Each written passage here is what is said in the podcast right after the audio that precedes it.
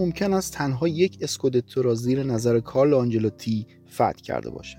اما تعداد کمی از تیم‌های دنیا در صورت وجود در صحنه اروپا به اندازه میلان به طور مداوم به این موفقیت رسیدند همونطور که آدریانو گالیانی نایب رئیس سابق باشگاه گفت لیگ قهرمانان در دی ای میلان قرار دارد.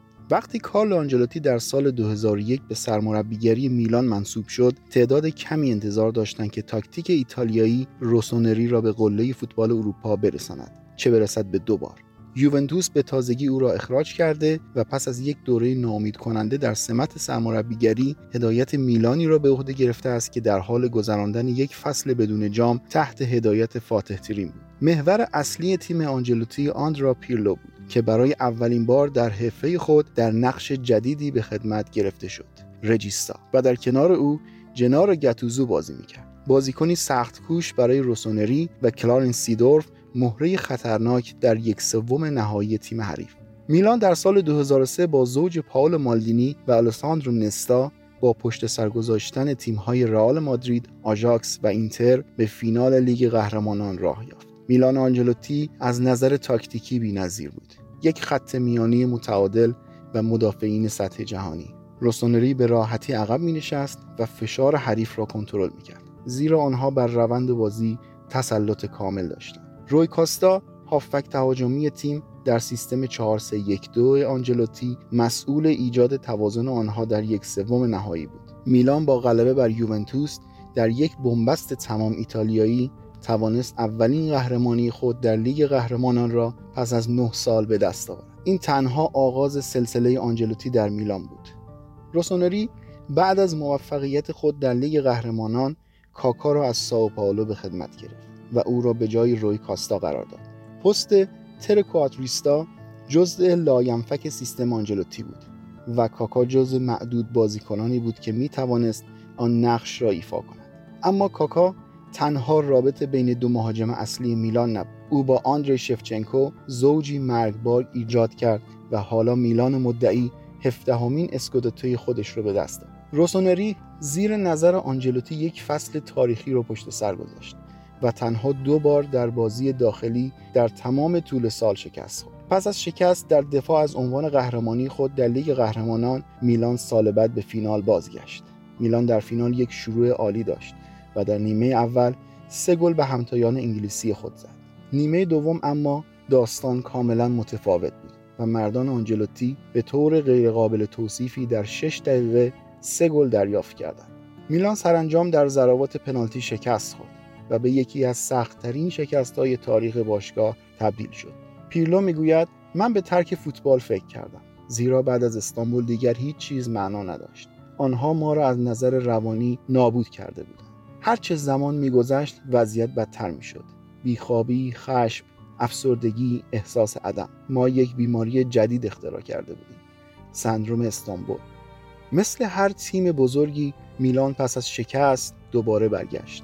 آنجلوتی با رفتن شفچنکو به چلسی کاکا و سیدورف را در نقش ساپورت از اینزاگی به خدمت گرفت از بسیار جهات توانایی میلان برای بهبود حتی پس از خروج بازیکنان تاثیرگذارش چیزی است که آنها را از همتایان خود جدا می کند. این تغییر به میلان حیات تازه‌ای بخشید و روسونری با مونیخ و منچستر یونایتد را پشت سر گذاشت و به فینال لیگ قهرمانان 2007 رسید. انتظار انتقام از لیورپول خیلی زود به سر رسیده بود این بار مردان آنجلوتی هیچ اشتباهی نکردند اینزاگی دو بر صفر میلان را جلو انداخت ضربه سر درکورد درست قبل از وقتهای اضافه روسونری ها رو تا نزدیکی کابوس دو سال پیش پیش برد. اما این بار برای توقف میلان کافی نبود. مأموریت انتقام به پایان رسید. میلان آنجلوتی با این پیروزی دومین قهرمانی خود را در چهار سال اخیر در لیگ قهرمانان اروپا به دست آورد. شکست در فینال لیگ قهرمانان 2005 ممکن است اتفاق تلخی در باشگاه میلان باشد. اما میلان آنجلوتی بدون شک یکی از بهترین های تاریخ است.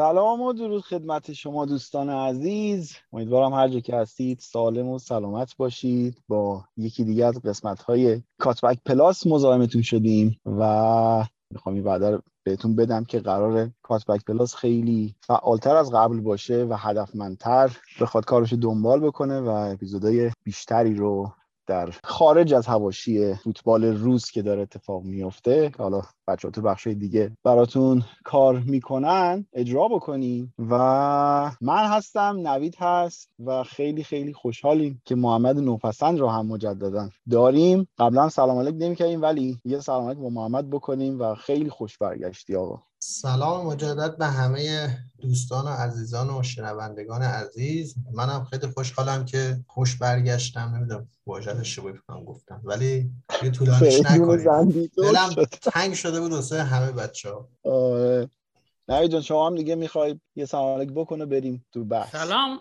خیلی مخلصم. فقط یه شوخی تکراری یه حرف تکراری. هی می‌گفتید نوپسند کوش نوپسند کوش نوپسند ایناهاش. در خدمتیم آقا.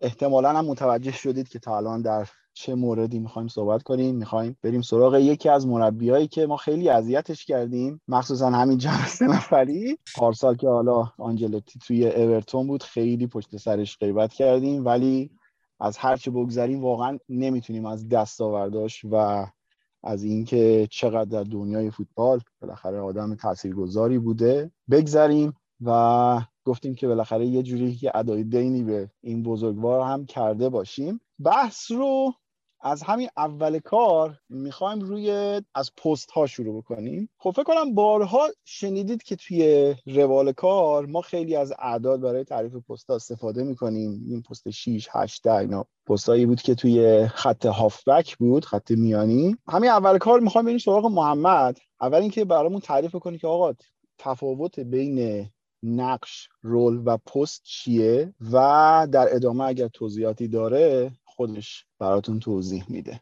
خب آبت به نظر من بیایم با پست شروع بکنیم. پست که حالا خیلی چیز پیچیده ای نداره. همون جایگاه بازیکنی که توی زمین کجاست. و درستشون نقطه A بازیکن جایی که هست. مثلا هافک دفاعی هافک تهاجمی و غیره. مهمترش نقشه که حالا همون رول میشه. اینه که چه کیفیتی به تیم میده. مثلا ماتیش توی یونایتد هافک دفاعی هست ولی خب کیفیتی که به تیم میده قدرت بدنی تخریب فضاگیری و اینجور چیزاست. ولی یه کسی مثل وراتی تو همون جایگاه کوالیتی که به تیم میده مثلا بازیسازی و دریبلینگ چیز خیلی مهمتری که مثلا باید بگیم که از اینجا بعد مثلا وارد محدوده آنالیز میشه اون عددی که مثلا ما توی پستا میگیم که 6 8 10 حالا خیلی ساده واسه این اپیزود اگه بخوایم بگیم 6 میشه هافک دفاعی ایستا که جلوی مدافعین مرکزی بازی می‌کنه و 90 درصد مواقع نفوذی نمی‌کنه. و 8 یا همون box to box داریم که وقتی که توپو داریم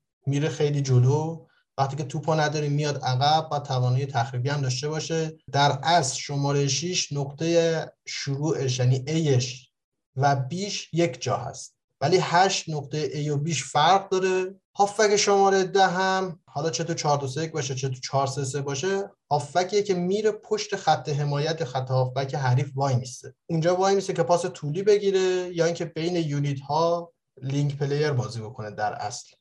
خب حالا در ادامه این تعریف پست ها همونطور که می‌دونیم اینکه آنجلوتی زمانی که اومد میلان رو دست گرفت اومد از سیستم 4 1 2 شروع کرد و حالا اون تغییر پست پیرلو هم که در ادامه بهش می‌رسیم. حالا من سوالی که از جفتتون دارم اینه که این پست ها و پست ایتالیایی چطور توی این سیستم تعریف می‌شد؟ یعنی این سیستمی که آنجلوتی اومد برای میلان تعریف کرد چطور بازیکن ها رو میچید و چه وظایفی و چه نقش و role ی داشتن؟ حالا بر اساس تعریف خودت. آقا من قبل از اینکه بریم سراغ اصل مطلب و پست ها رو یه توضیح بدیم یه مسئله رو بگم که کارلو آنجلوتی به دو نفر خیلی مدیونه تو زندگیش. یکیش که طبیعتا آریگوساکیه که کل فوتبال مدرن بهش مدیونه. و خب خود آریگوساکی هم در مورد آنجلوتی میگه که من خیلی شاگرد داشتم اما آنجلوتی جینیال پیوپیل من بود. حالا ترجمهش بکنم میشه نور چشمی. گفته این آدم نور چشمی من بوده هست و خواهد بود. حالا هنوز در نظر جدیدی ازش در مورد کارلتو نپرسیدن. بعید می‌دونم امروز این حرف رو تایید کنه. و یکی هم که خیلی آدم مهمیه به نظر من مربیه که توی برشا آقای پیرلو رو از جلو خط دفاع حریف ورداشت گذاشت جلو خط دفاع خودشون آقای کارلو ماتزونه. و خب پیرلوی رو آماده کرد که کارلتو بتونه ازش استفاده کنه. و خب فکر می‌کنم نقطه عطف فوتبال میلان و اون چیزی که کارلتو باش ساخت و اون تیمی که هولش چید همین پیرلو باشه که حالا توی ایتالیایی ها بهش میگن رجیستا بازی کردن. اسم اون role ـه بشه regista. اگر بخوام مثلا یه سراغی بگیریم که این regista اصلا از کجا اومده توی مثلا فوتبال مدرن و اینا ببینید شبیه به این رو داشتیم ما قبلا حتی در فوتبال کلاسیک. یعنی دوباره من از این کتاب Inverting the Pyramid جاناتان ویلسون اسم بیارم و بگم که این data هایی رو که دارم میدم مال این کتاب است از این کتاب. برداشتم. و این Inverting Pyramid یعنی وارونه کردن هرم قبلا هم گفتیم که اصلا ترکیب ها اول فوتبال اینجوری نبوده که مثلا عقب زمین سنگین تر باشه. مثل الان که 5 3 2 هست 4 4 2 4 2 3 1 یعنی اون رأس هرم شلوغ تر بوده. جلوی دروازه حریف شلوغ تر بوده و مثلا ترکیب 2 3 5 ترکیبیه که ایتالیا توی فوتبال کلاسیک باش قهرمان جهان شده.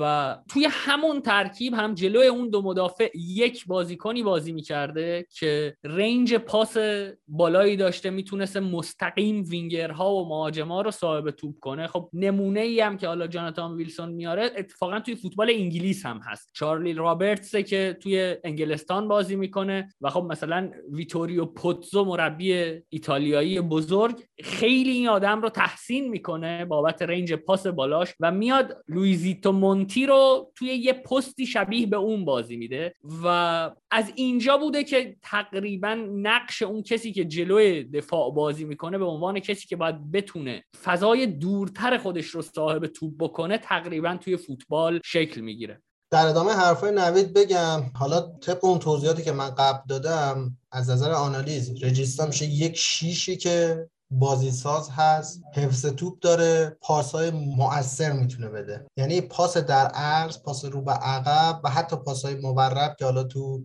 مجله کاتبک هم قبلا گفتیم و کمتر میده. رنج پاسش هم که نوید گفت نمونه های معاصرش مثلا پیلو وراتی تییاگو چیزی که من برداشت کردم و مثلا داشتم تحقیق می‌کردم مثالش اینه که دقیقا مثل یه بازیکن شماره ده و از پشت مثلا دوتا مهاجم برداری بیاری بذار جلو دوتا مدافع خوده مثلا اگه بخوام منو تصور کنیم مثلا اینکه مثلا برناردو سیلوا رو برداریم بذاریم هافبک دفاعی. کل جنبه مثبت داره کل جنبه منفی داره. نکته ای که هستش اینه که به قول نوید اگه بخوایم کاست بنفیت بکنیم هر چقدر تو حمله و ترانزیشن از دفاع به حمله خوبه توی فاز دفاع فوق العاده رول خطرناکیه. چون که هیچ آنچنان کوالیتی دفاعی نداره. یک تنه شما فرض کنید می‌خواد زمانی که تو زمین خودی هستیم بخواد از زون 14 محافظت کنه. در نتیجه میگن کوالیتی که تو فاز دفاع باید داشته باشه حداقل اینه که بتونه پوشش فضا داشته باشه و یا اینکه در بهترین حالتش مثلا قطع پاس هم داشته باشه مثلا کسی مثل تییاگو حالا محمد در مورد اینکه چه کوالیتی هایی به تیممون اضافه می‌کنه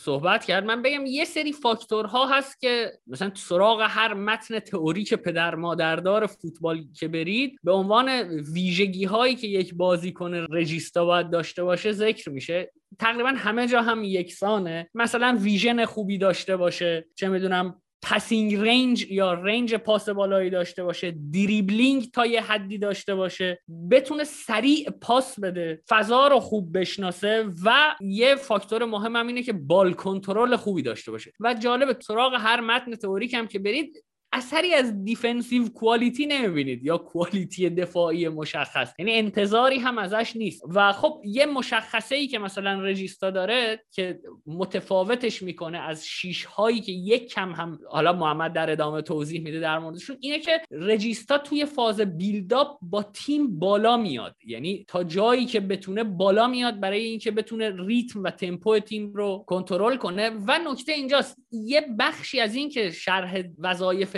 دفاعی جدی هم نداره برای استفاده ازش در transition ه. یعنی برای اینکه شما زمان دفاع کردن زمانی که توپ رو می‌گیریم وظیفه regista اینه که خودش رو گزینه پاس کوتاه بکنه که بتونه از اونجا پاس بلند ارسال کنه. خب آقا مسئلتون تو خیلی از مقاله هایی که من داشتم میخوندم یه جاهایی نوشته بود regista پیرلو رو. یه جای نوشته بود deep-lying playmaker حالا اصلا فرقی است بین این دوتا؟ یعنی ما در تعریف مشکل داریم یا نه؟ واقعا در این دو نقش تفاوت هایی هست. اگر تفاوت هایی هست پیرلو بیشتر کدوم بازی کنه؟ یعنی آیا regista یا deep-lying playmaker ه ببین آبد اگه بخوام اول جواب بدم قطعا regista س تا یه جای دقیقا شبیه همدیگه یعنی مثلا deep-lying playmaker هم چه می‌دونم کنترل توپ خوب داره passing range خوب داره vision خوب باید داشته باشه پاساش دقتش باید خوب باشه vertical pass باید بده. تا اینجاش یکیه. ولی چیزی که regista رو regista می‌کنه در بیشتر مواقع اینه که توانایی دریبلینگ هم باید داشته باشه. مثلا یه کسی مثل تییاگو یا مثلا پیرلو نه اینکه مثل رونالدینیو سه چهار نفر رو در بیاره ولی بتونه شماره ده حریف رو دریبل بزنه. و اگه بخوام مثالم بزنم مثلا deep-lying playmaker میشه ژابی آلونزو کروس حالا مقایسه کنید با تییاگو و پیرلو. خیلی تفاوت داره به نظر من. حالا این این نکته که گفتی اتفاقا اینطور میگن که آقا نزدیکترین بازیکن به پیرلو ژابی آلونسوه چقدر شما با این قضیه موافقه. میگن ژابی آلونسو و اسکولز. این دو نفر میگن خیلی شبیه ترین بازیکنان به پیرلو من اول یه نکته ای رو بگم که ما همه چیزهایی رو که داریم در موردش صحبت می‌کنیم مال قبل از شروع یک مسابقه فوتباله. یعنی آنچه روی کاغذ نگاشته شده. یه مربی ممکنه یک regista رو با یک تغییرات جزئی شرح وظایف بازی بده که دقیقا این چیزی که مثلا به عنوان تعریف ازش وجود داره صدق نکنه حداقل توی زمین بازی اون چیزی که می‌بینیم. من یه چیزی که می‌خواستم بگم حالا محمد از ژابی آلونسو به عنوان deep-lying midfielder یا deep-lying playmaker یاد کرد و خیلی جاها میگن مثلا ژابی آلونسو regista ست. من می‌خوام یه تفاوتی و یک شباهتی بین این دوتا رو بگم. اینکه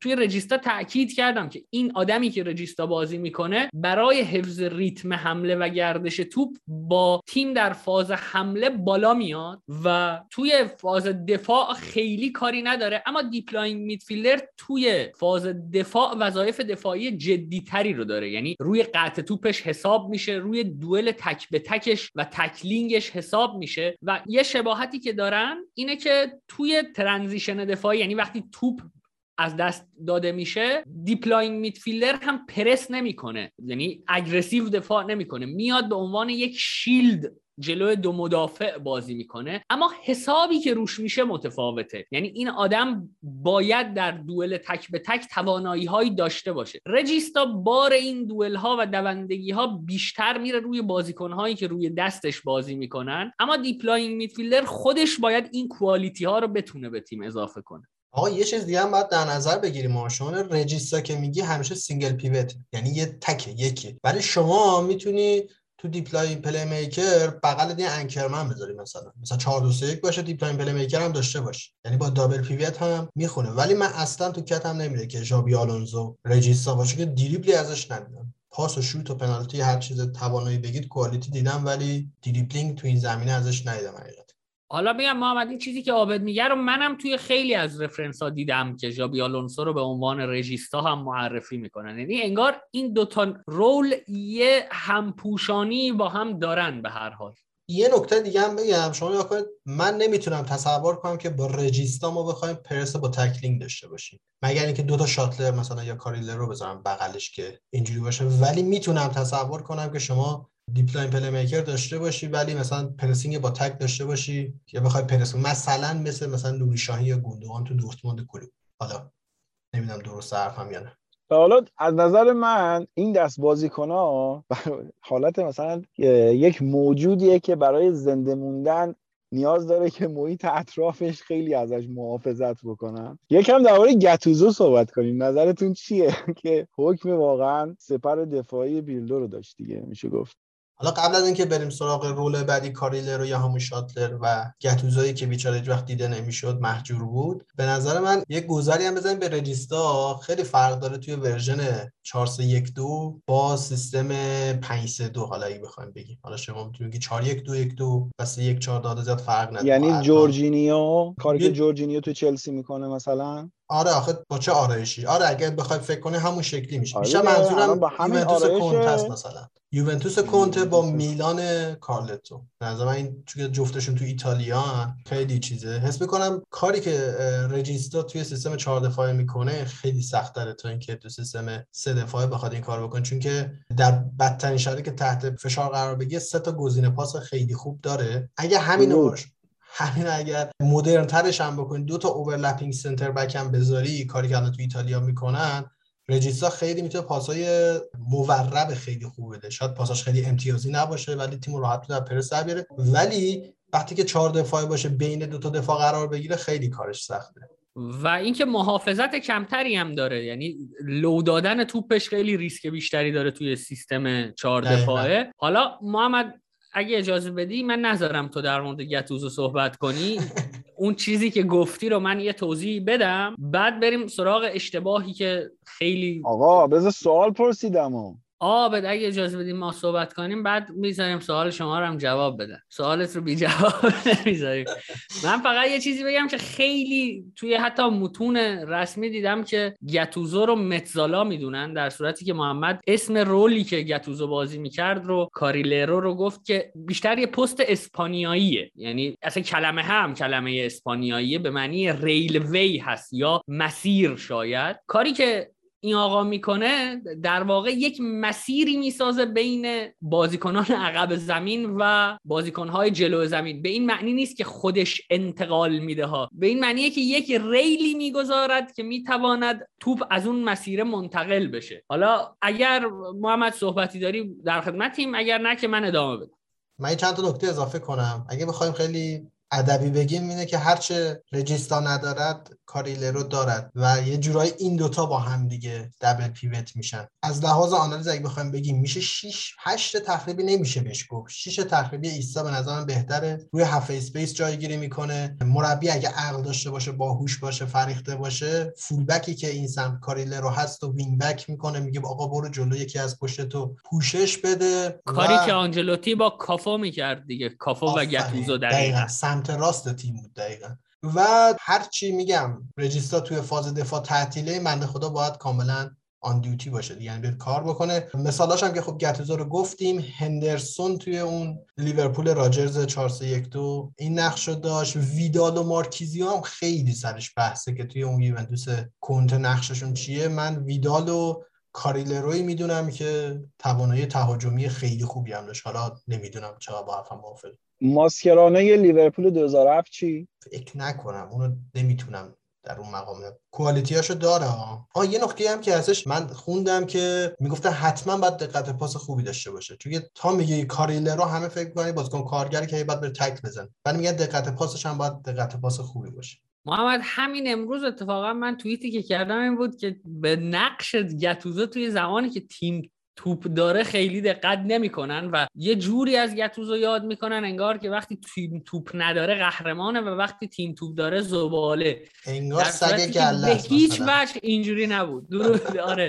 در صورتی که به هیچ وجه اینجوری نبود. یعنی یکی از پلنهای جدی تیم کارلتو برای فرار از پرس حریف روی پیرلو تشکیل مثلثی بود که مثلا کاکا یا سیدورف می اومدن عقبتر با گتوزو و کافو یک مثلث در کنار تشکیل می‌دادن و سعی می‌کردن پیرلو رو آزاد کنن که پیرلو بتونه به سمت مخالف پاس بلند بده. یعنی گتوزو موقعی هم که توپ در توپو داشت بازیکن بی quality اصلا نبود. حالا یه نکته ای من در مورد این carrilero بگم که یه ویژگی داره carrilero. که این ویژگی حالا با mezzala تقریبا همسانه. اینکه همواره یک line جلوتر از شماره 6 مون دفاع می‌کنه. یعنی زمانی که ما توپ رو نداریم اگر regista داشته باشیم یا deep-lying playmaker در واقع carrilero یک line جلوتر اون داره دفاع می‌کنه و پرس می‌کنه اگر که وظیفه مارک کردن به عهدهش نباشه. باید ball winner خوبی باشه و باید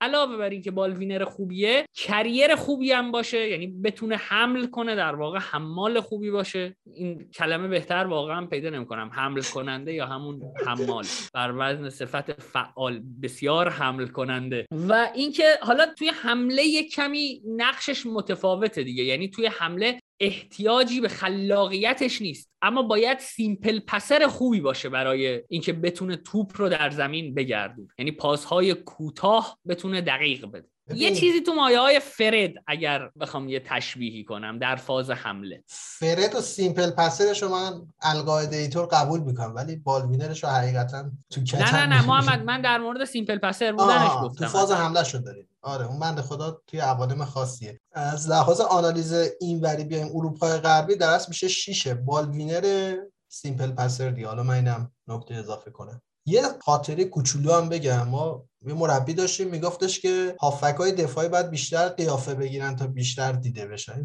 اصلا راجع به گتوزو صادقه. یه خورده قیافه می‌گرفت. نمی‌دونم والا چون من دقیقا رول این بنده خدا رو داشتم تو تیم 442 بود دیگه. منو کرده بود شیش تخریبی. یه مسعودوزی گذاشته بود کنار ما. بنده خدا می‌رفت بر نمیگشت. تقدیرم نمیشه گفت توی خود قیافه بگه که بچه ها از تقدیر بکنن. ولی تو از گتوزو زیباتری. محمد شبیه یوسف پیامبره اصلا قابل قیاس نیست. دقیقا اول هر اپیزود نوید میگه سلام بر یوسف پیامبر. حالا من یه سری ویژگی هایی که این carrilero باید داشته باشه رو خدمتتون عرض کنم که stamina tackling quality دفاعی در واقع یا defending باشه کمی دریبلینگ و توانایی ارسال short pass. یعنی اینها مهمترین ویژگی هاییه که یک بازیکن carrilero باید داشته باشه که من بگم در فاز دفاعی و ترانزیشن دفاعی به شدت به متزالا شبیه در حد فکر کنم یه قاشق چای خوری باید کار تهاجمی بلد بشه دیگه. خیلی خوب. حالا از زیبایی غیر بصری گتوزو صحبت شد. قبل از اینکه بریم سراغ زیبایی بصری غیر بصری کاکا بریم سراغ زیبایی سیدورف کمی. حالا نظرتون راجع سیدورف چیه؟ نقش سیدورف تو تیم آنجلوتی چی بود؟ من یه نکته بگم که به نظرم سیدورف دو تا نقش کاملا متفاوت رو توی تیم آنجلوتی بازی می‌کرد. یعنی در دوره اولی که میلان قهرمان Champions League شد سیدورف میشه گفت mezzala ی تیم بود. یعنی می‌رفت روی half space جاگیری می‌کرد role ای دفاعیش رو به خوبی انجام می‌داد. اما بعد که رفت سراغ در واقع درخت کریسمس که محمد با تمام وجودم ازش متنفره role متفاوتی رو گرفت. چیزی شبیه به شماره ده بود در فازی که توپ رو در اختیار داشتن و زمانی که توپ رو در اختیار نداشتن خیلی عقب می اومد و شاید فضا می ساخت برای کاکا. من یه نکته بگم تا همینجا carrilero رو تعریف کردیم. فقط یه تفاوتی که بین carrilero و mezzala وجود داره چون عابد رفت سراغ سیدورف و احتمالا محمد ببره بحث رو سمت شماره ده و اینا. بگم که تنها تفاوتشون اینه که آقا شما mezzala باید خلاق باشه باید توانایی ایجاد خلاقیت در فاز سوم build-up رو حداقل داشته باشه اگر هم که این کار رو نمی‌کنه. روی half space حریف جا بگیره بتونه به تیر دو سانتر کنه ارسال کنه با وینگر کارهای ترکیبی کنن کلا mezzala هم از اسمش هم معلومه دیگه. تو همون دو سه پنجه که میگیم کلاسیک بازی می‌کردن به اون دوتا یعنی یکی که striker بوده شماره نه. دو نفر کنارش بهش می‌گفتن mezzala و دو نفرم وینگر بودن در واقع. mezzala ترکیب شده از mezza و ala یعنی half winger نیمه وینگر در واقع. به جای اینکه بره رو flank وایسه میاد روی half space جاگیری می‌کنه. آیا نوپسن عذرخواهی می‌کنم در مقابل شما؟ ما از این حرفا می‌زنیم. آقا همه چیز گفتی؟ من فقط یه چیز اضافه کنم. میگم mezzala گل assist pre assist یعنی این ستا رو باید داشته باشه. اگه نداشته باشه دیگه یعنی به درد نمی‌خوره. شما حرکتش هم گفتیم روی half space. چیزی که من خوندم اینه که وقتی میگه half winger یعنی بیشتر سمت قسمت خارجی half space هست. یعنی بیشتر لب خط هست تا اینکه مثل carrilero بیشتر نسبت مرکز باشه. مربی اگر در اینجا خردمند باشه باهوش باشه و انسان فرهیخته باشه باید fullback این سمت رو ایستا بکنه. چون هدف این سمت میشه آزاد کردن half space و مثل امشب بارسا که بسیار ما half space pocket ازش دیدیم و اینتر هم گنزد باید همچین کارهایی بکنه. از لحاظ آنالیز غربی میشه هشت یا دهی که روی half space حرکت می‌کنه دیگه. من حالا محمد به بارلا اشاره کرد بگم که توی فصل اولی هم که کنته اومده بود معدود بازی هایی هم که سنسی می‌کرد متسالای بسیار با کلاسی بود اما متاسفانه اونقدر ظریفی که حتی با یه نگاه هرزه میشکنه آقای سنسی و ازش ثباتی ندیدیم متاسفانه. و ولی سنسی هم می‌تونست متزالای خوبی باشه. اما خب امروزه می‌بینیم که هم بارلا هم لوکاتلی در تیم ملی ایتالیا. لوکاتلی در یوونتوس و ساسولو خیر. لوکاتلی در تیم ملی ایتالیا توی یورو. سنسی در شروع دوره کنته در اینتر واقعا فوق العاده بود و خیلی عیب شد که با نگاه هرزه‌ای شکست. بگو محمد نکته داری؟ بگو من می‌خوام برم سراغ زیبایی ها آره آره. تا توی زیبایی های متزالا هستیم. یه موردش همین آقای سیدورفه. یه دونه هم همین کوتینیوی دوران لورد راجرز. اون یه مدل دیگه متزاله.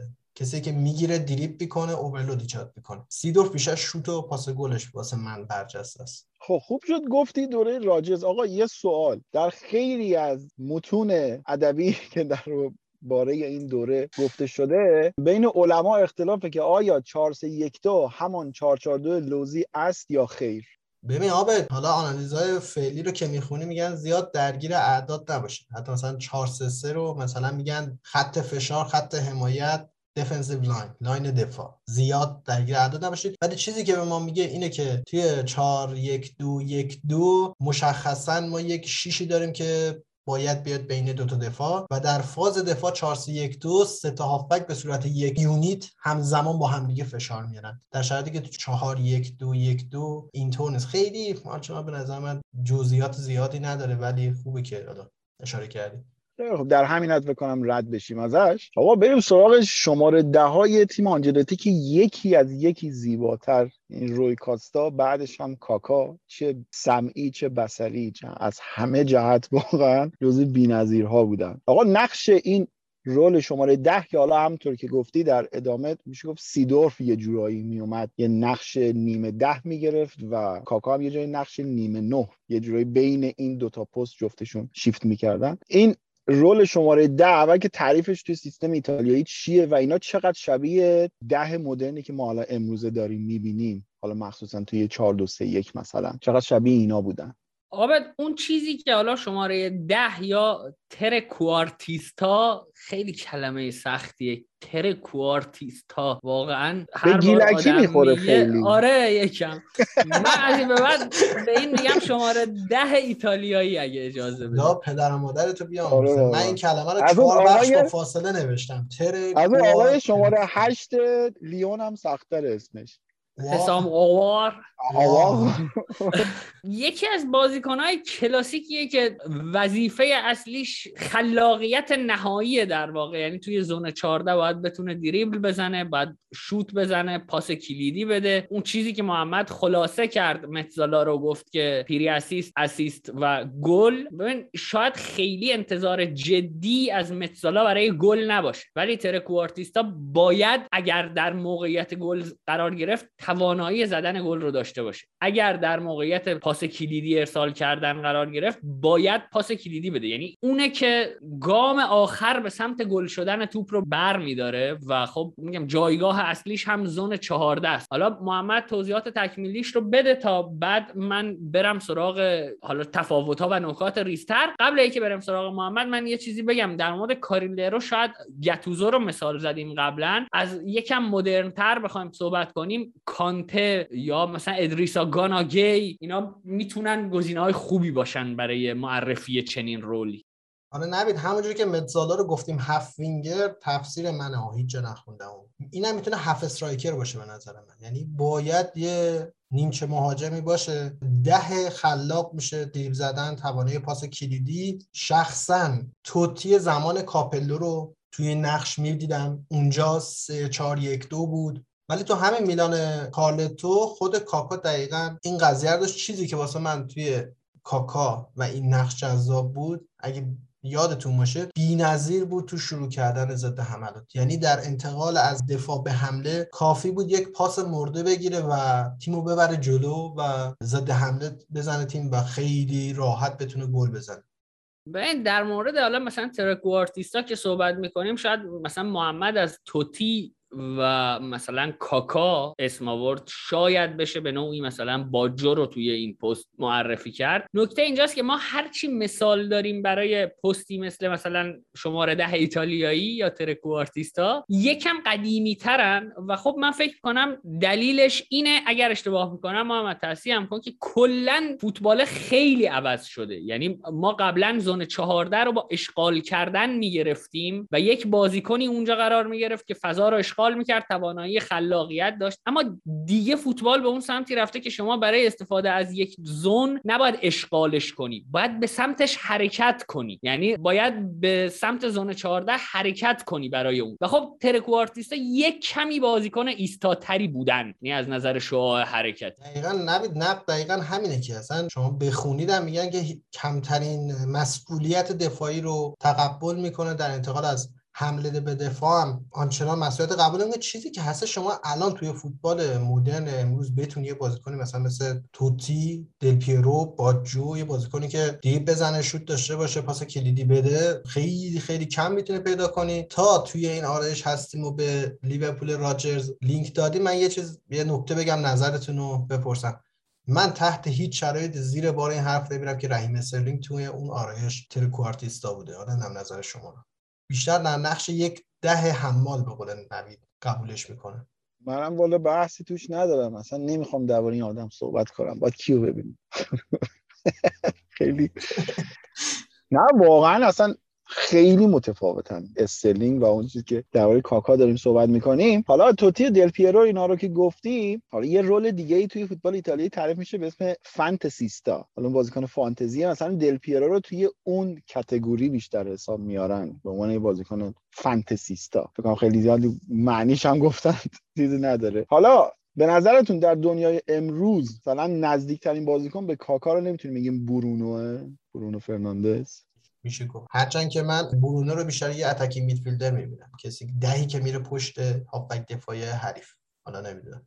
من یه نکته فقط بگم که این فانتزیستا آبد بیشتر یه نوعی تعریف کردنه حقیقتا. خود ایتالیایی ها هم درک درستی ازش ندارن. وقتی می‌خوان از یه بازی کنی که قشنگ تعریف کنن میگن فلانی فانتزیستاست خیلی در قید شرح و بست دادنش هم نیستن حقیقتا.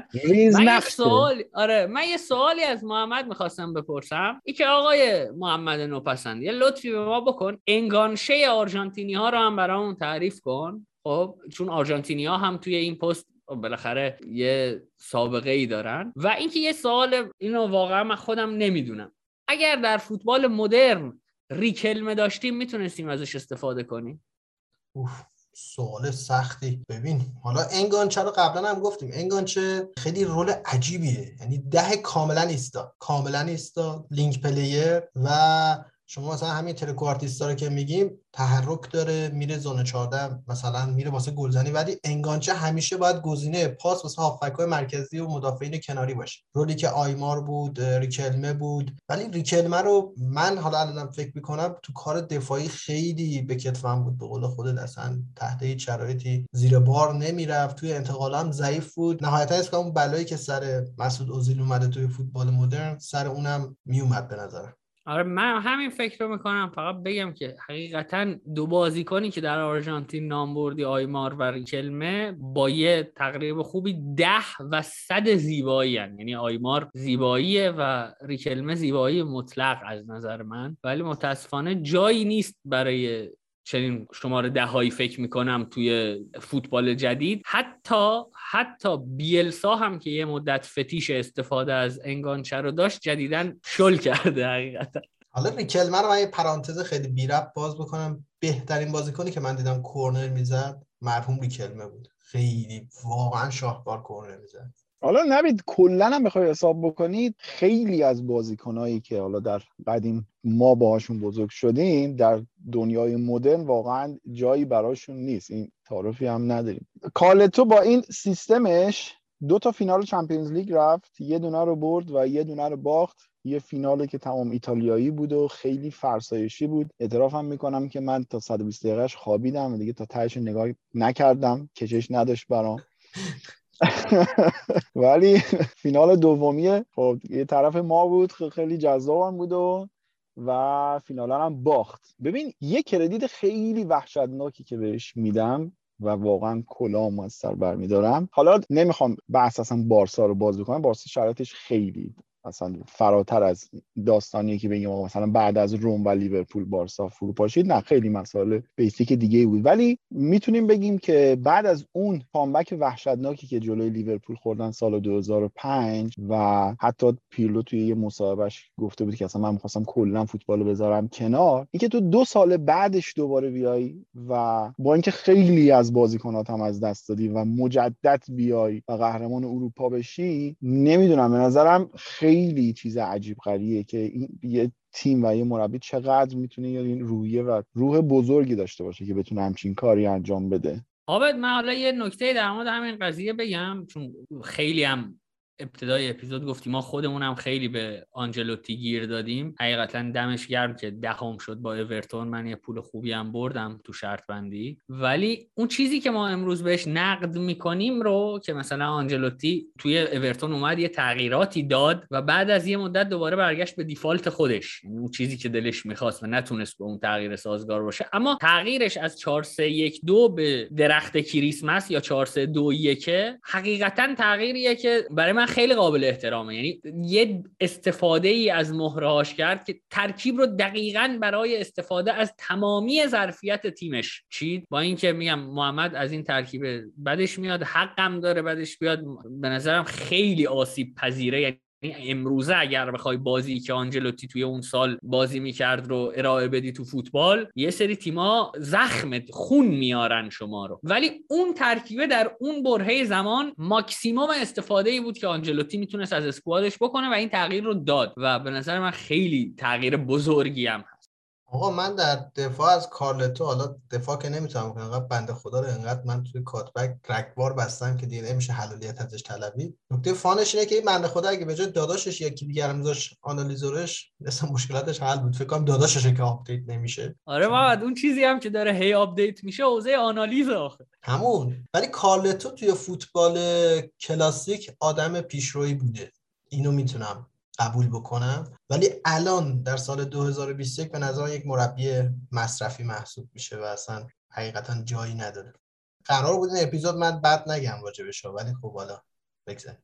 و حالا نکته ای که حقیقتا برای خودم هم خیلی جالبه ببینید کالتو توی میلان همه قبول داریم که فوق العاده دوره موفق و درخشانی داشته ولی فقط یه لیگ برده یه اسکودتو برده. اما الان که برمیگردیم فکر کنم اونقدر در حافظه تاریخی هواداری میلان کاری ندارم هواداری خود فوتبال. کنم اونقدری تو حافظهشون نیست که مثلا بین سالهای 2003 تا 2007 کدوم تیم توی ایتالیا scudetto برده. اما همه می‌دونن که بین 2003 تا 2007 میلان سه بار رفته فینال Champions League. و فکر کنم از این نظر خیلی اهمیت لیگ قهرمانان فکر کنم یه جورایی خودشو بیشتر نشون میده. و اینکه حالا ترکیب کارلتو هم ترکیب لیگ ببری شاید نبوده ولی فوق العاده تورنمنت ببر بوده.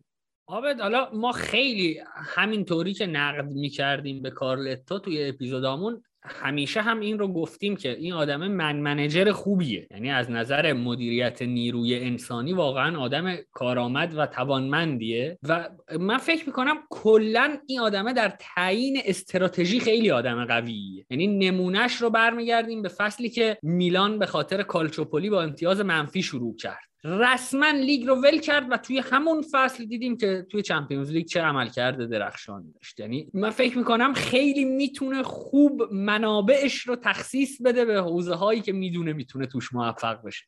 ببین نوید به نظر من استراتژیست خیلی خوبیه. یعنی می‌دونه که تیمش رو با چه mentality set بکنه توی این بازی بدونه که این بازی شرایطش به فاکی هست نیست چجوریه. در کل حس می‌کنم از این منظر مربی خیلی خوبیه. شما رو هم تو اورتون اذیت کرد دو تا بازی با همین روی کرد محمد. ما رو تو ناپولی هم دو تا کرد. آره. آره. اون save الیسون نبود شما یک قهرمانی Champions League رو به... از دست داده بودید مقابل ناپولی یعنی تو دور گروهی واقعا. آره. واقعا راه ما رو خوب بلده. خیلی خوب. از زیبایی های کاکا و روی کاستا اینا هم که بگذریم یه واقعا نمی‌تونیم از شفچنکو و اینزاگی هیچی نگیم. مخصوصا شفچنکو که به نظرم خیلی مهاجم عجیب غریبی بود و مثل شفچنکو دیگه فکر نکنم یاد حیف شد که رفت چلسی. ای کاش میمون آقا مهاجمای سیستم آنجلوتی چطور بود و کاراییشون چی بود؟ آی نوپسم حالا من اینو بیشتر واسم سوال می‌پرسم خیلی فکر کردم. یعنی من زوج شفچنکو کرسپو رو گفتم خب مثلا کرسپو poacher ه شفچنکو مثلا runner ه بعد اینزاگی که بنده خدا کلا اصلا فقط پشت آفساید نه role ش میشه آفساید role به نظر من. بعد شفچنکو چی نوید به نظر من بازی ایتالیا رو دیده ببینم تحلیل نوید چیه. محمد من ترجیح می‌دادم در مورد شفچنکو حقیقتا حرف نزنم. جدی میگم. من تو کاتبکم تو سری ها بارها گفتم. من از هیچ مهاجمی اندازه شفچنکو نمیترسیدم. در کودکی بزرگسالی و هنوز که هنوزه. شاید این حرف رو که بزنم مثلا یه از هوادارهای میلان بهم بگن که مثلا داری مسخره می‌کنی یا مثلا می‌خوای مثلا کوچکتر از آنچه که هست نشان بدی. اما من فکر می‌کنم شفچنکو یک بازیکنی بود محمد با تمام کوالیتی های مثبت ورنر پلاس تمام کوالیتی های مثبت بهترین تمام کننده جهان. یعنی بجز اون بازی با لیورپول که یه موقعیتی رو نزد که باید می‌زد من حقیقتا موقعیت جدی که شفچنکو گلش نکرده باشه رو به یاد ندارم و بسیار موقعیت غیر جدی به یاد میارم که این آدم گلش کرده. و میگم ویژگی که داشت این بود که میومد روی خط وسط زمین حتی بعضی موقع از هافک ها توپ می‌گرفت حرکت می‌کرد و من فکر کنم شاید کردیت اکثر گلهایی هم که اینزاگی زده یا کرسپو زده باید به نام آقای شفچنکو به خاطر اون فضا سازی که برای این آدم کرده یعنی کردیتش رو بدیم شفچنکو نمی‌دونم از نظر فارسی زبان فارسی چقدر خوب بود جمله. حالا من یه دوره دیگه هم از شفچنکو یادمه. دوره که توی دینامو کیف بود. یعنی همون سالی که منچستر و بایرن رفتن فینال دوره قبلش بایرن با دینامو کیف بازی داشت که یه بازی سه سه شد. واقعا شفچنکو زخم کرد بایرنو. دو تا گل زد. خیلی اذیت کرد. فکر کن مثلا دینامو کیف و اوکراین بایرن مونیخ. چقدر اختلاف اسمی هست. اما بازی یه بازی خیلی عجیب غریبی بود و بایرن به زحمت تونست دینامو کیف رو ببره که بعد از اون هم دوباره شفچنکو که دیگه منتقل شد اومد میلان. نوید ببین من نفوذا فضا سازیشو با ورنر قبول می‌کنم. هرچند که timing ت واسه گفتن ورنر اصلا timing خوبی نیست. دو سال پیش می‌گفتی ما بهتر. محمد من گفتم با تمام quality های مثبت ورنر. یعنی نصف ورنر رو بریز دور. اون نصفش که میشه ازش به عنوان quality مثبت یاد کرد رو گفتم. یه سوالم بپرسم. quality مثبت حشو نیست؟ مثل حسن خوب؟ نمی‌دونم اصلا. حشو خودش چی هست؟ ولش کن. خیلی عربی آخوندی بود واژه بگذاریم ببین الان با توصیفاتی که تو کردی خب deep-lying forward میشه. مثلا pressing forward میشه مثلا runner هم میشه میشه چی بهش بگیم؟ مثلا میشه رو... مثل لواندوسکی الان که همه چی داره. نمی- من میگم بازیکنی حداقل الان بازیکنی رو نمی‌شناسم که تمام کوالیتی های شفچنکوی میلان رو داشته باشه. آخه شوت پشت محوطه هم زیاد می‌زد لامصب. بله خیلی خوردیم. آیه ما- مهندس. داداش ما یوونتوسی. از شفچنکو متنفره. یعنی میگم واسه همه رقیبا باشه.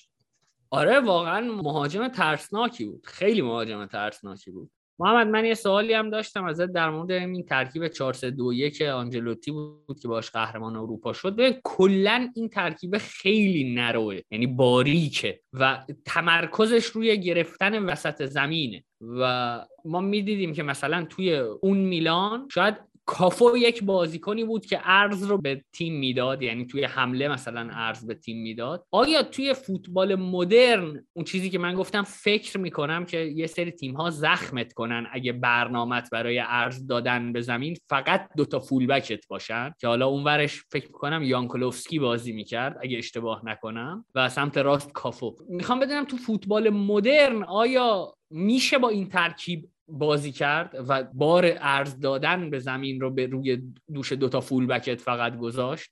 این شدنش میشه ولی خب ببین این بدبختی که 4 3 2 1 داره اینه که از خب مثلا می‌تونیم بگیم از مشتقات 4 3 هست دیگه. این دو تا ده ها اصلا تکلیفشون مشخص نیست. شما می‌خوای فشار بیاری به دفاع وسطا بعد اگه دفاع وسطا فشار بیاری خب فول بک ها دیگه بهشت اعلا میشه. شما می‌خوای چیکار بکنی؟ می‌خوای شادو کاور و شادو پرس مرکز به مرکز کنی پاسای طولیشو بگیری دوباره تو برسه به فول بک ها فضای زیادی می‌گیرن. نکته بدتر اینه که اگه تیم حریف فرض کنیم یه رجیستا داشته باشه شما شیف شی هم این بزرگترین نقطه ضعف 4 2 هم هست. شیف شی هم دوباره با یه پاس خیلی بلند قطری یک فضای خیلی زیادی واسه بازیکنی که رو flank مخالف هست آزاد می‌کنه. در کل حس نمی‌کنم الان که مربی اون base لازم رو داشته باشه که بخواد از این آرایش استفاده کنه. بعد آقا اصلا ما چرا با سه تا بازیکن فشار بیاریم به دو تا دفاع حریف؟ این یه سوالیه واقعا. من یه چیزی بگم کارلو آنجلوتی حالا با این 4 3 2 1 در واقع پرس هم نمی‌کرد یعنی کلا کارلو آنجلوتی خیلی هم اعتقادی به پرس نداره. یعنی بیشتر زمان از دست دادن توپ reorganized می‌کرد به mid block یا حالا اگه قرار بود پرس هم کنه از وسط زمین پرس رو شروع می‌کرد. فکر کنم این ایراد رو نشه بهش بگیریم که توی پرس فضا بدی موافقم با. تو زمین خودی ترکیب ترکیب خوبی ها توی زمین حریف واسه high press و high block ترکیب موردداری الان هم که تجربه ثابت کرده که هر کسی که توی high press و high block ضعیف باشه نمی‌تونه حداقل title race باشه. ادعای من حتی آقای نوپسند بذار من یه سوالی هم اینجا ازت بپرسم. یه واژه‌ای به کار بردی مربی مصرفی. آقا این مربی مصرفی چیه؟ اینو بازش کن بشکافت. منظورت چیه؟ من تا یه حدودی حدس می‌زنم ولی خب از دهن خودت آره حالا ببین من حالا دیدگاه من من مربی رو به سه دسته تقسیم می‌کنم. مربی های مصرفی مبتکر معلف مربی مصرفی اینه که از ایده های دیگران استفاده می‌کنه. آنجلوتی زاکرونی نمی‌دونم بنیتز لیتل سم و غیره. مربی مبتکر مربیه که با اون ایده هایی که موجود هست میاد کار جدید می‌کنه. مثلا ترنم راکنیک فنخال انریکه مثلا این چی. مربی معلفش مربی که اصلا از چیزی که آلردی تا الان وجود نداشته میاد یه چیز جدید به وجود میاد و مثلا ساکی میشلز نمی‌دونم بیلسا پپ. و آنجلوتی به نظر من اینه که اصلا نه ذهنش نه اون concept لازم واسه این قضیه نداره که بگیم حالا اون از ذهن خودش یه چیز خلق کرد که انجام بده نه. concept و قالب دیگران رو گرفت و استفاده کرد. حالا من مثالی که واسه دوستا می‌زنم اینه که مثلا تفاوت بین پورشه هست با سایپا. خب خب پورشه بی ام و میان کارهای جدید می‌کنن خلاقانه مثلا اینا ولی سایپا میاد مثلا از ایده های دیگران استفاده می‌کنه حتی ما همه چیزمون تو کشورمون خدا رو شکر مصرفیه. هر کسی که مؤلف باشه اینجا فکر کنم دیگه نمیمونه. حالا آنجلوتی دیگه سایپا هم نیست. نه من مثالی که می‌زدم و گفتم اینا بنده خدا. اصلا فوشه به هر کی بگی پراید اصلا ناراحت میشه. جالب بود.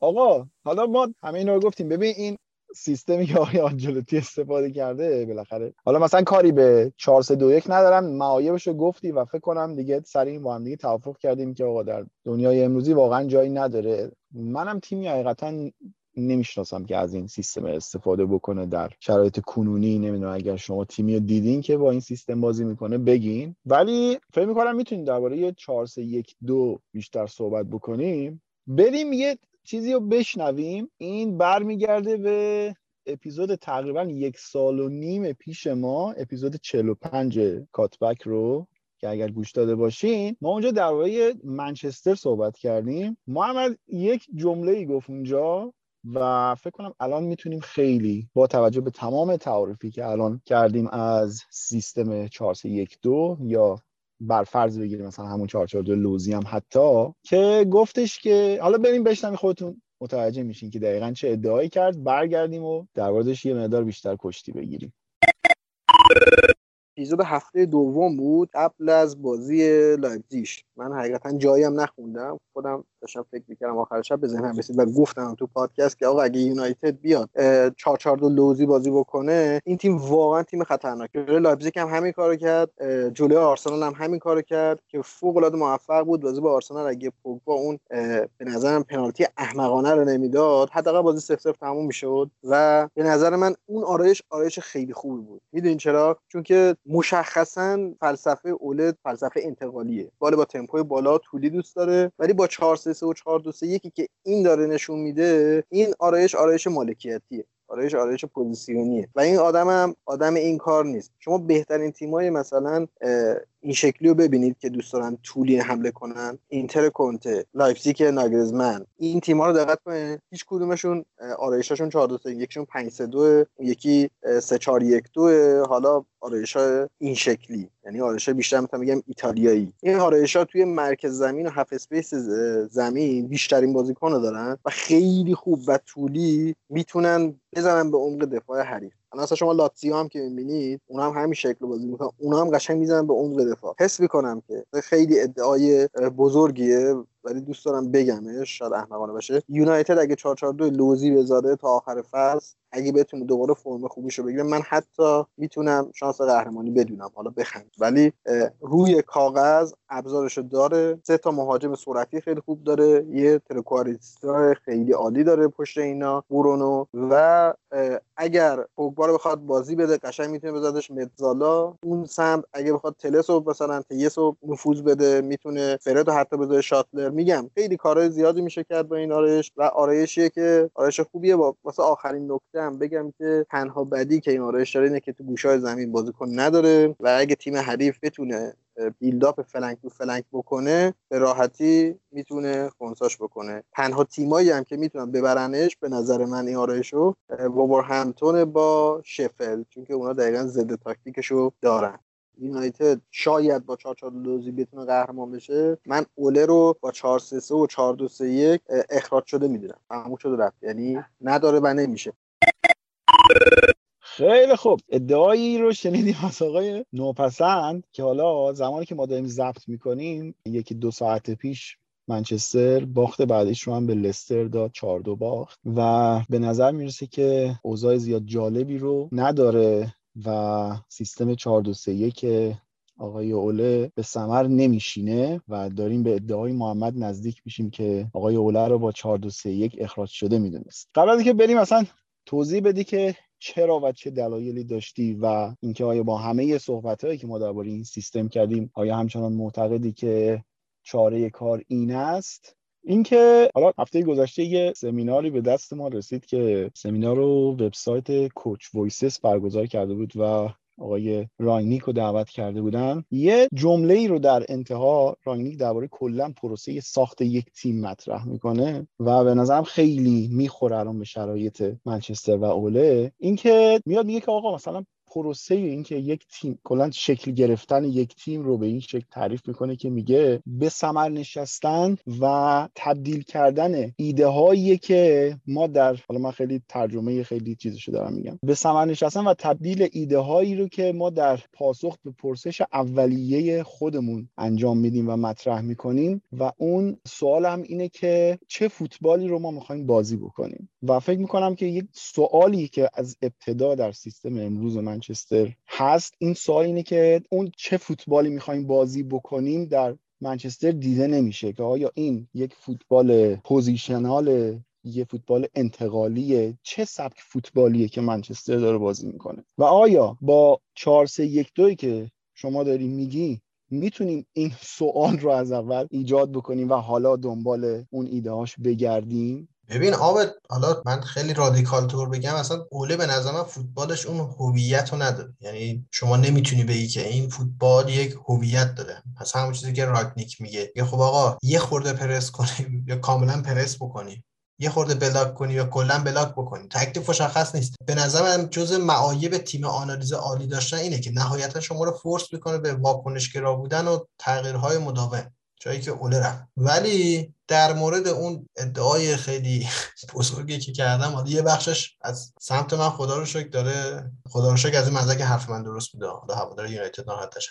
چهار یکش که اوضاعش مشخصه. من اون زمانی که گفتم به خاطر این بود که سبک بازیشون فوتبال پینگ پونگی quick strike بود و من اینو متصور می‌شدم که خب حالا ماتیچ بیاد 6 حالا ماتیچ چی میشه توی این ترکیبی که من میگم. حالا هر role ی می‌خواید بهش بدید. و فرد بیاد بشه مثلا regista مکتامینه بشه کاریلرو پوگبا بذاریم ده یا برونو رو. حالا یا مثلا فردو هست کنیم پوگبا یه خط بیاریم عقب. ولی الان اگه بخوام بگم بگم مثلا فردو بذاریم رجیستا چون ماتیچ اصلا یه چیز عجیب غریبیه. یعنی روح امرجان فقید رو زنده می‌کنه. اصلا خود سرعتگیر عجیبه نمیگم دیگه بیشتر. مکتامینه که قطعا کاریلرو دونی فندمیک یا پوگبا رو بذاریم متزادا حالا یا برونو یا پوگبا رو بذاریم ده و ترکواتریستا. رونالدو هم که خب ماشاءالله تو فوتبال انتقالی بی‌نظیره. ولی خب تو اینجا هم میگن که خب حالا 80 تا دادیم 100 تا دادیم سانچو رو گرفتیم. سانچو رو کجا بذاریم؟ حالا این همه بازیکن بشن رو امکان نمیدن. مارسیال کاوانی گرین بود و غیره. در کل همون قضیه گفتم. یونایتد دقیقا مثل 5 زد ای میمونه که شما یه 4 زد ای دادی. هر کاری بکنی یکی دو زلش خالی میمونه.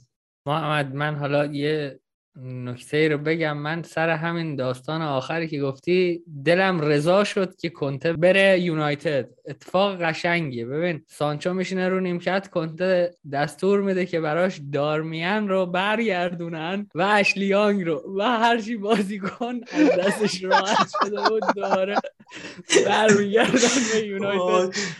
اتفاق قشنگیه به نظر من. البته دوستان یونایتدی شما با همین ترکیب اشلی یانگ و دارمیان هم با آقای کنته روی نیمکت گزینه title race ای ‌دا یعنی محمد هم حالا از شوخی بگذریم. چند فکر کنم یک ساعت پیش بود توییت کردی که وقتی کنته بیکار باشه دلیلی نداره شما به یه کسی مثل سولشایر فرصت بدی و اینا. حالا محمد واقعا ترکیب منچستر رو برای ترکیب فعلی منچستر رو برای کنته مطلوب می‌بینی؟ حالا من هر چی دو تا چهار کم چرا که نه؟ فقط خیلی این وسط چیز میشن دیگه قربانی میشن. مثلا سمت راستش کاملا می‌تونم متصور بشم من بیساکا خب یه خورده ایستاتر بشه پوگبا این بشه متسالا این بر سمت چپ مکتامینه بشه کاریده رو خب تیس رو فکر کنم. احتمالا بازی بده یا شاو. ولی جلوی زمینش دیگه قوقا میشه دیگه. شما برونو رو کجا می‌خوای بذاری؟ کاوانی چیکار بکنه؟ رونالدو چیکار بکنه؟ ای رشفورد کارهای خیلی می‌کنه. اونو چیکار بکنیم؟ و کلی گزینه های دیگه نه اتفاقا رشفورد جزو بازیکنایی که دوستشم. ولی عقب زمینش هم من نمی‌دونم. ولی بعدم نمیشه. حالا هری مگور اگه از اون سوتیایی که هر از گاهی میده بگذریم مدافعاش هم بد نیست. مگوئر بذاره وسط که گزینه پاس بهش بده این بر بیاد بشه لیندلوف و واران و بیشتر این چیزی که به تیم اضافه می‌کنه اینه که دوندگی تیم به شدت میره بالا. تیم کاراکتر پیدا می‌کنه و به اصطلاح کاملا سگ میشه دیگه. در دیگه الان یونایتد کاملا گربه و پیشیه. فعلا زیاد خطرناک نیست. حالا ببین من فکر می‌کنم که در هر دو سمتش که وایسیم بازم به یک جراحی سنگینی نیاز داره که با همین سیستم اگر بخوایم بریم سمت positional به نظرم شاید یه مقدار سبکتر بخواد تموم بشه. چون اگه بخوایم بریم روی اون side قضیه خب واقعا ما 90 میلیون یورویی که برای سانچو دادیم واقعا چی میشه؟ یا حتی من می‌تونم بگم که وان بیساکا هم شاید یک مرهم موقتی باشه محمد. تو یعنی باید از اون 50 تایی هم که برای اون دادیم باید بگذری و خب شما حالا بیا این ور قضیه. خب ما الان اگر positional بازی کنه خب رونالدو که تو positional که کاری نمی‌تونه بکنه. کاوانی هم همینطور. شما مهاجم هم ببینی این ورش هم مشکل داره. بعد تو خود positional، ball playing defender هم بخوای حساب بکنی یه وارانه که سرش به تنش می‌رسه. لیندلوف هم پاس خوب میده ولی خب تو دفاع بنده خدا رو هوا میگم کلا به قول تو جراحی سنگینی داره. هر هر کاری بخوای بکنی این تیم اینجوری نمیشه که مثلا بگی یه تیم یه دستیه که مثلا مثلا برنتفورد تیم یه دستی به نظر ولی یونایتد تیم یه دستی نیست به نظر ناهمگونه.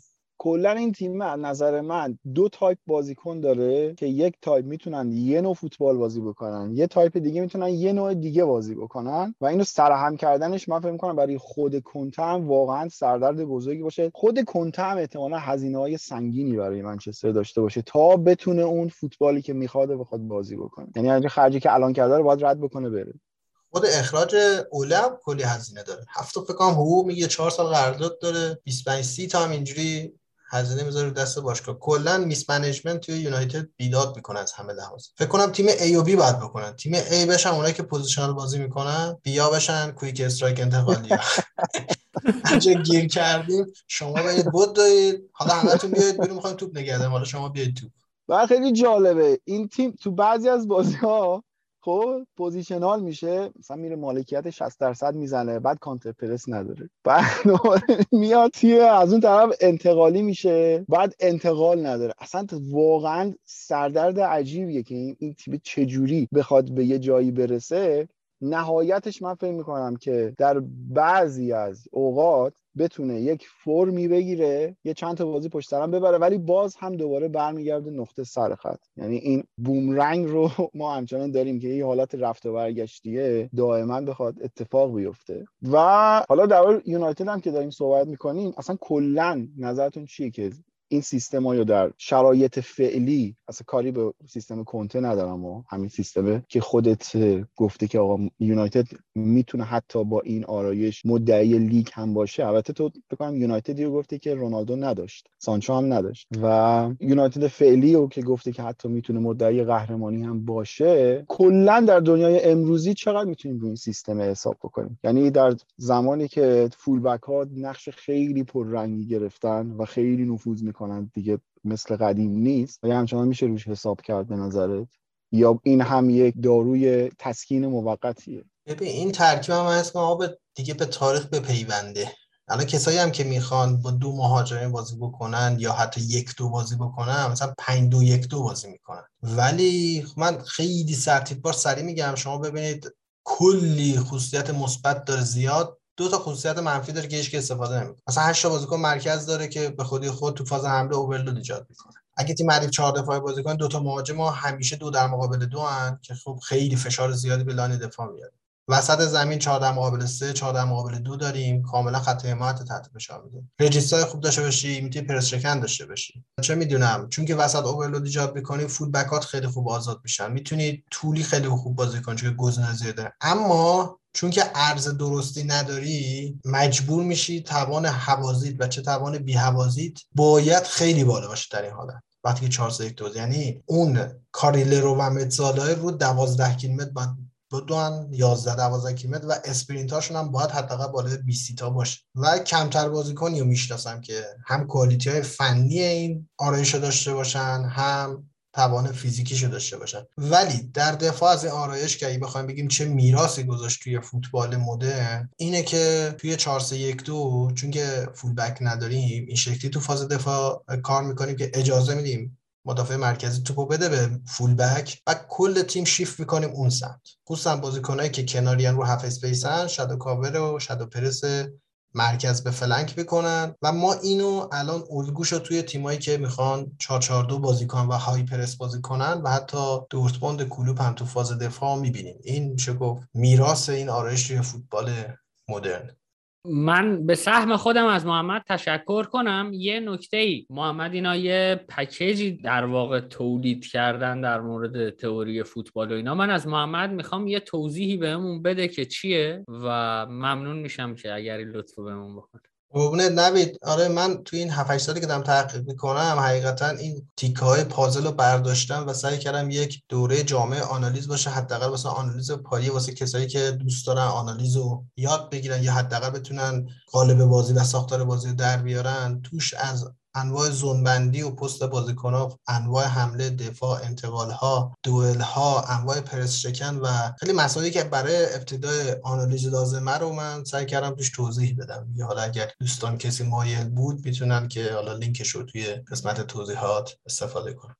دم شما گرم های نوپسند. من فقط به بچه هم بگم که ما یه کد تخفیفی هم داریم که با کد تخفیف کاتبک شما می‌تونید خرید کنید از سایت تاکتیکال آنالیز. لینکش رو هم توی توضیحات اپیزود می‌ذارم. ما در خدمت ما راه دار قربونت. حالا همینجا هم یهو به ذهنم رسید یه بحثی که ما توی خصوصی خیلی با هم در صحبت کردیم و به نظرم مطلب مفیدی میاد که اگر ممکنه اینم توضیح بده که همیشه در رابطه با فرق بین تحلیل و آنالیز صحبت کردیم ما حالا در خصوصی که به نظرم می‌تونه جالب باشه که اگر دوست داری اینم توضیح بده که فرق تحلیل و آنالیز چیه.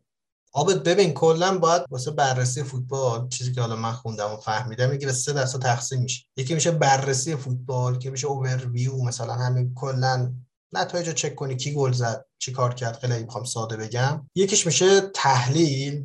و آنالیز که بین این دوتا خیلی محل مناقشه است که اصلا کدوم کدوم میشه. تحلیل در حد همینیه که چند تا پاس داد مثلا چند تاش چه می‌دونم شوت زد مالکیت توپ چی بود و این آمارهایی که شما توی هواسکورد و فوتموب و اینا ببینید. ولی آنالیز دیگه یعنی یه خورده zoom in تر می‌کنه یه خورده میره نزدیکتر و اولا که همین data ها رو آنالیز می‌کنه دوما ساختار بازی رو در میاره راه ها الگوها الگوهای پرتکرار توی تیما حالا چی کار بکنیم؟ بالاترین سطح آنالیز توی فوتبال اینه که خب حالا ما تمام اینا رو می‌دونیم. شما شرح موقع کردی. چی کار باید بکنیم؟ شما حتی price ها قیمت هایی هم که این کمپانی های معروف نمی‌دونم این استات و خیلی دیگه میدن. مثلا شما میگه مثلا 2000 دلار قیمت آنالیز معمولی ویت سولوشن 3000 با راه حل 3000 تا. و میگم حالا این خیلی بحث بحث خیلی گسترده که حالا مثلا آنالیز چیه جایگاهش چیه و چه انواعی داره. حالا شده اگه شد بعدا در موردش مفصل صحبت می‌کنیم. خیلی خیلی خیلی ممنون و متشکر. ممنون از شما هم که تا این لحظه به ما گوش دادین. امیدوارم که اپیزود مفیدی بوده باشه و لذت برده باشین. ما سعی می‌کنیم که همین فرمون رو بگیریم و مطالب خوبی رو براتون جمع بکنیم و بتونیم توی پلاسا از این خیلی جدیتر و با یک نظم خیلی نسبی بتونیم این اپیزودا رو بدیم بیرون. دمتون گرم. مرسی که کاتبک رو معرفی می‌کنیم به دوستانتون. ما جز شما هیچ رایی برای معرفی نداریم جز اینکه شما به دوستانی که به فوتبال علاقمندن و فکر می‌کنین که کاتبک می‌تونه براشون جذاب باشه معرفی می‌کنین. واقعا ازتون ممنونیم. خیلی خیلی مواظب خودتون باشین و تا قسمت بعدی کاتبک شما رو به خداوند بزرگ و منان میسپاریم. خداحافظ.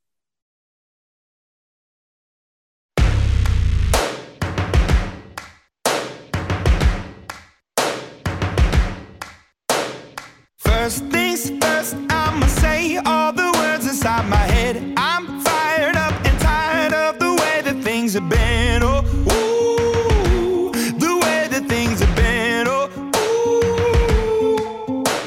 Second thing, second, don't you tell me what you think that I can be. I'm the one at the sail, I'm the master of my sea. Oh,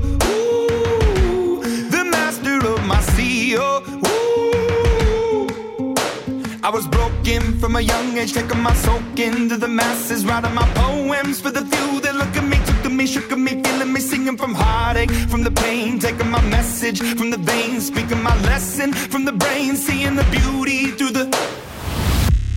Hey, you made me up, you made me a believer.